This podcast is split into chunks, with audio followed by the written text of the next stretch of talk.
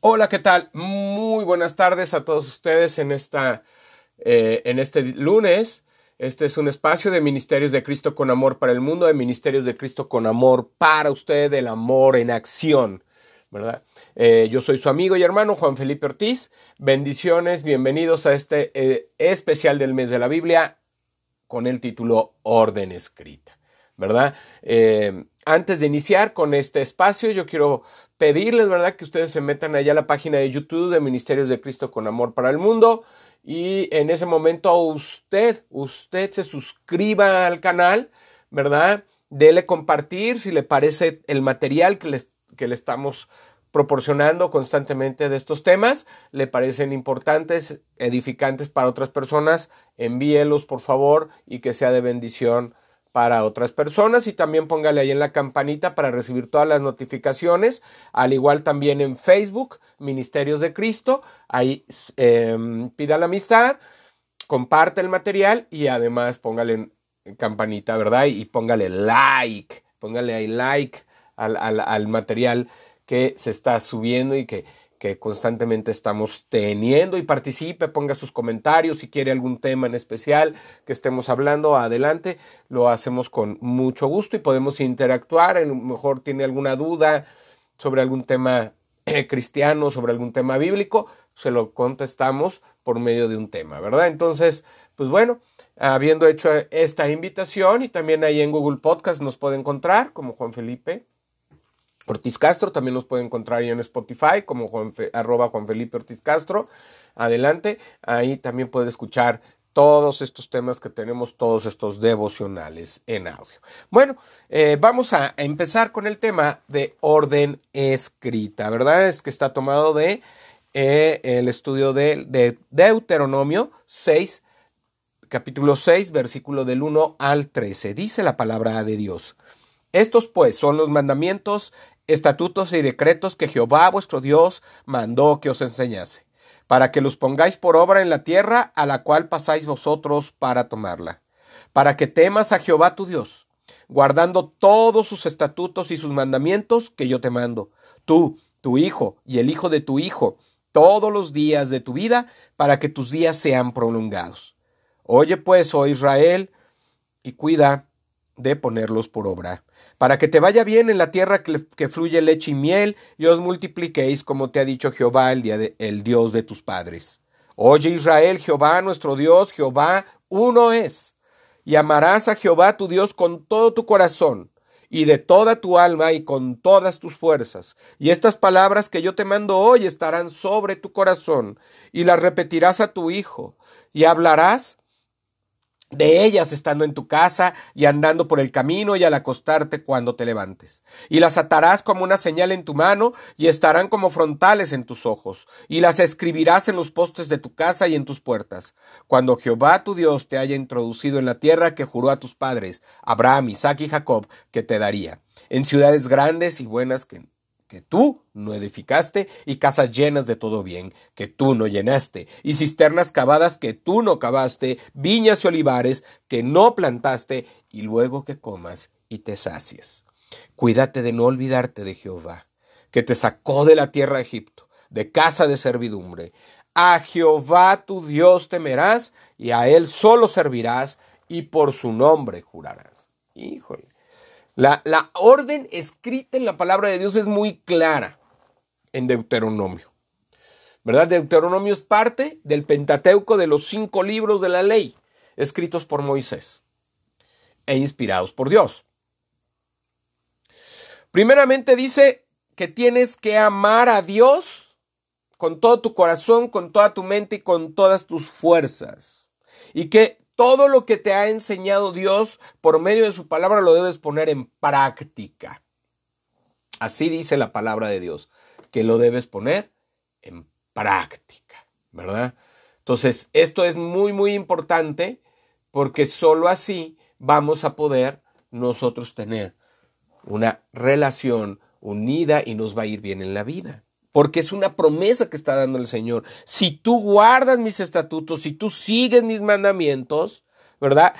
Y además se los transmites a tus hijos, a tus nietos y a tus bisnietos y a tus generaciones, ¿verdad? Todos los días de tu vida, todos tus días serán prolongados. Y te irá bien todos los días de tu vida. Pero dice que debemos enseñar en nuestras familias, en nuestras casas, que debemos enseñar a amar a Dios sobre todas las cosas. ¿Y cómo es que enseñamos a amar a Dios sobre todas las cosas? Primero, enseñando la palabra de Dios en nuestra familia. Enseñando toda esa toda la palabra de Dios, enseñándoles, platicando, haciendo sus estudios bíblicos, su célula familiar todos los días para que esas palabras, esas enseñanzas queden en nuestro corazón y podamos ponerlas por obras. Y dice que las vas a repetir a tus hijos. Y hablarás de ellas estando en tu casa y andando por el camino y al acostarte y cuando te levantes. No importa cuán, cuán cansados terminen tus hijos de escuchar la palabra de Dios, pero va a quedar grabada en sus corazones, en sus mentes, y van a empezar a amarla y a disfrutarla y a vivirla de una manera real. Las atarás como una señal en tu mano y estarán como frontales entre tus ojos. O sea, la tendrás en tu mente, en tu cabeza, todo el tiempo de tu vida. Y las escribirás en los postes de tu casa y en tus puertas. Tendremos los mandamientos, tendremos los versículos en nuestras paredes para recordarlos, para que estén presentes.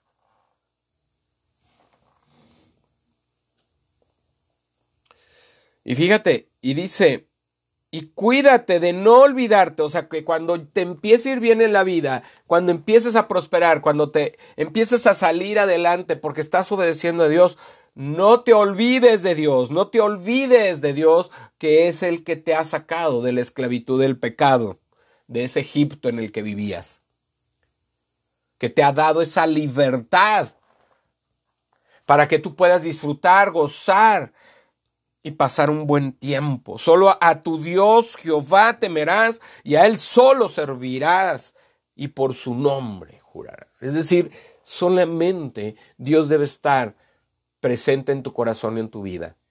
Nadie puede, ni nadie, ni nada debe suplir a ese Dios majestuoso, maravilloso y grande que te sacó de la esclavitud del pecado, que te, te sacó de la maldad, que te sacó de esos tiempos y de esos momentos en los que tú estabas totalmente derrotado y fracasado. Y Él, cuando tú recibes a Cristo como Señor y Salvador, te arrepientes de esa vida de pecado, entonces viene, viene el Espíritu Santo a posar en ti y a poner la palabra de Dios para que la entiendas, la practiques, la ames, la guardes y camines en ella. Y entonces podrás tener una vida próspera, podrás tener una vida de éxito, tendrás días prolongados, te bien en la vida, para que te vaya bien, dice. Acuérdate de ponerlos por obra para que te vaya bien. ¿Cuántas personas dicen, ah, es que no me va bien en la vida, es que no estoy bien, es que tengo muchos problemas, es que tengo esto, tengo el otro? Pues busca a Dios.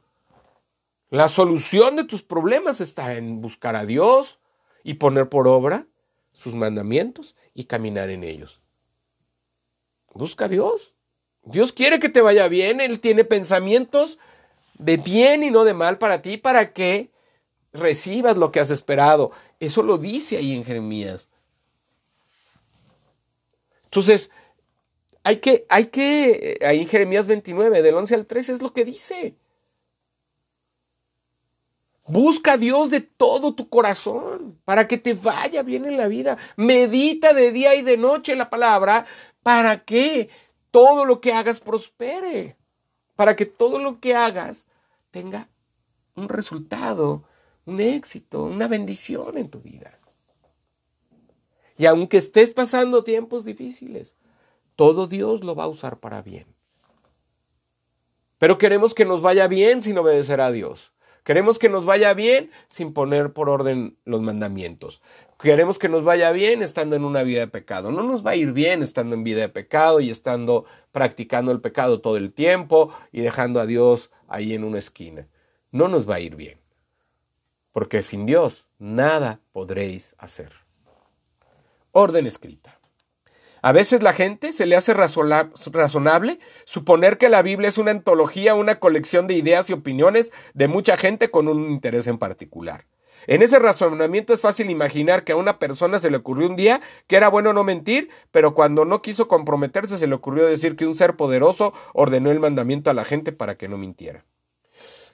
Quizás también es fácil suponer que la imaginación de algunos es tan vívida que en la antigüedad imaginaron la fantasía de las maravillas que un ser desconocido hacía. Sin embargo, la Biblia no es eso. El contenido de la Biblia es el fruto de lo que Dios reveló a hombres y mujeres que estuvieron dispuestos a escucharle, a pensar y obedecer lo que les revelaba. Dios definió y describió cuál es el contenido de los pensamientos, cómo comunicarlos, cómo preservarlos y sobre, todo cómo vivirlos. Toda la Biblia es el fruto de la obediencia humana, no de su iniciativa, pero esa verdad solo podemos abrazarla cuando consideramos el amor de Dios. Mientras que este pasaje y muchos más en la Biblia ordenan que amemos a Dios, cada letra escrita contiene amor de Dios por nosotros. Cuando Dios pidió que se escribiera el mandamiento de amar, fue porque sin esa revelación el Dios de Israel no sería el único Dios verdadero, sino otra idea de un Dios que solo abusa e infunde miedo porque es el fruto de la imaginación de un ser humano cuya iniciativa es motivada por su egoísmo y orgullo. Cuando Dios pidió amor es porque Él ya había amado primero. Primero de Juan 4:19. Dios quiso que su pueblo constatara que Él no pidió más de lo que Él ya había dado en abundancia.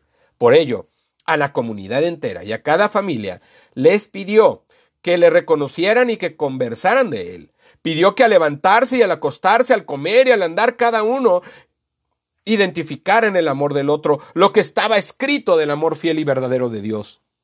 ¿Qué padre no amaba a sus hijos?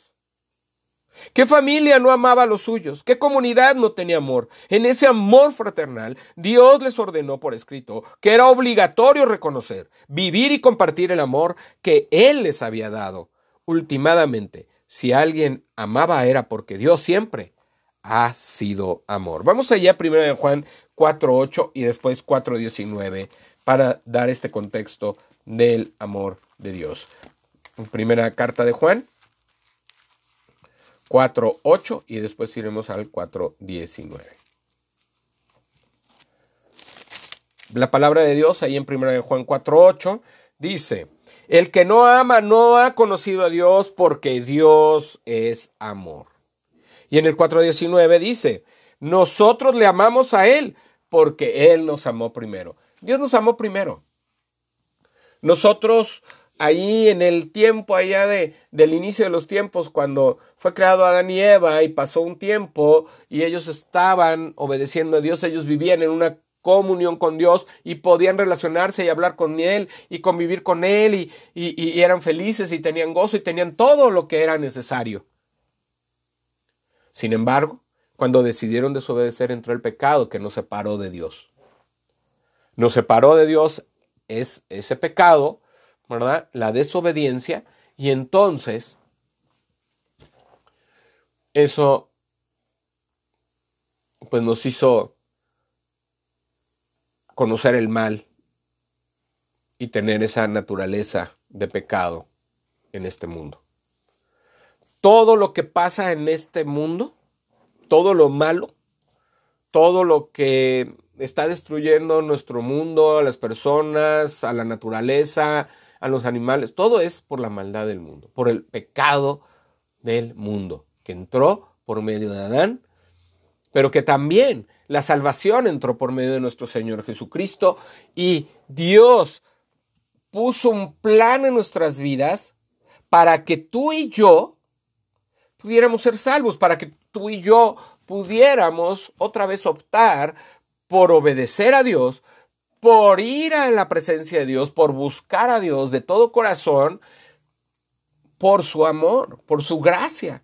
Porque Él envía a su Hijo para que tú y yo pudiéramos ser salvos, para que todos los que creen en Él tengan vida eterna. Entonces, si nosotros queremos tener una relación con Dios en esta tierra, y, que, y queremos que nos vaya bien, lo que necesitamos es arrepentirnos, entregar nuestra vida a Cristo y dejar que el Espíritu Santo entre en nuestra vida para que nosotros podamos obedecer y vivir apartados de esa vida de pecado, de esa vida de maldad y vivir un proceso de santificación que el Señor empieza para desarrollar una vida de obediencia y de amor hacia Él. Él nos amó primero porque nos dio a su Hijo Jesucristo para que nosotros pudiéramos ser salvos y poder tener esa relación constante con Él. Él dio una orden escrita para que al obedecerla nosotros seamos bendecidos con su amor, con su gracia, con su paz, con su gozo y con todo lo que viene de Él. Solamente así podremos obedecer lo que Dios nos ha mandado. Solo arrepintiéndonos y entregando nuestra vida a Cristo, viene el Espíritu Santo que pone el querer como el hacer y entonces empieza, podemos empezar a entender la palabra de Dios, podemos ponerla por obra, podemos obedecerla, crecer y servir al Señor de todo corazón, con toda nuestra mente, con todas nuestras fuerzas. Porque Dios eso es lo que quiere, que usted le sea un siervo fiel, para que un día Él venga y diga, en lo poco fuiste fiel, en lo mucho te pondré. Vamos a hablar. Señor Dios Padre Santo, Padre eterno que estás en el cielo, en la tierra y en todo lugar, yo te doy gracias, Señor, porque tú dejaste tu palabra para que nosotros pudiéramos caminar en ella, para que nosotros por medio de tu Espíritu Santo podamos ser guiados y podamos poner por obra cada palabra para que nos vaya bien y para que tengamos días prolongados en nuestra vida. Gracias Señor porque tú nos amaste primero, pensaste primero en nosotros y hoy nos has dado una, una condición que nos ayuda a entender y a conocer y a crecer y a desarrollarnos por medio de esta palabra que tú nos has dado. Porque tú eres bueno, tú eres eterno, tú eres grande, porque tú eres todo para nuestras vidas, mi Dios. Gracias por todo lo que haces y seguirás haciendo, por todo lo que seguirás permitiendo. Ayúdanos a seguir caminando conforme a tu palabra y conforme a tu amor, conforme a tu paz y tu misericordia, y que podamos juntos, Señor, ser llenos de tu espíritu. Y que un día también, y que también podamos nosotros poner una, un corazón obediente, un corazón valiente para hablarles a nuestras familias de todas tu palabra, de tus promesas, de tu amor, de tu salvación, de tu vida eterna, para que puedan venir a ti, Señor, y ellos también puedan disfrutar de las bendiciones y promesas que tú tienes en tu palabra. Que no dejemos de hablar de nuestros hijos, que no dejemos hablar, de hablar con nuestra esposa, que no dejemos de hablar con nuestros nietos, que no dejemos de hablar con todas aquellas personas, Señor, a las que amamos de ti, para que te puedan conocer y puedan un día tener una relación contigo. Te lo pedimos, te damos gracias en el nombre de nuestro Señor Jesucristo. Amén. Bueno, pues este fue, ¿verdad? Un especial del mes de la Biblia, de Ministerios de Cristo con Amor para el mundo, de Ministerios de Cristo con Amor para usted, el amor en acción. Yo soy su amigo y hermano Juan Felipe Ortiz. Se despide y le bendice. Que Dios le acompañe, le guarde hoy y siempre. En el nombre de Jesús, así sea. Amén.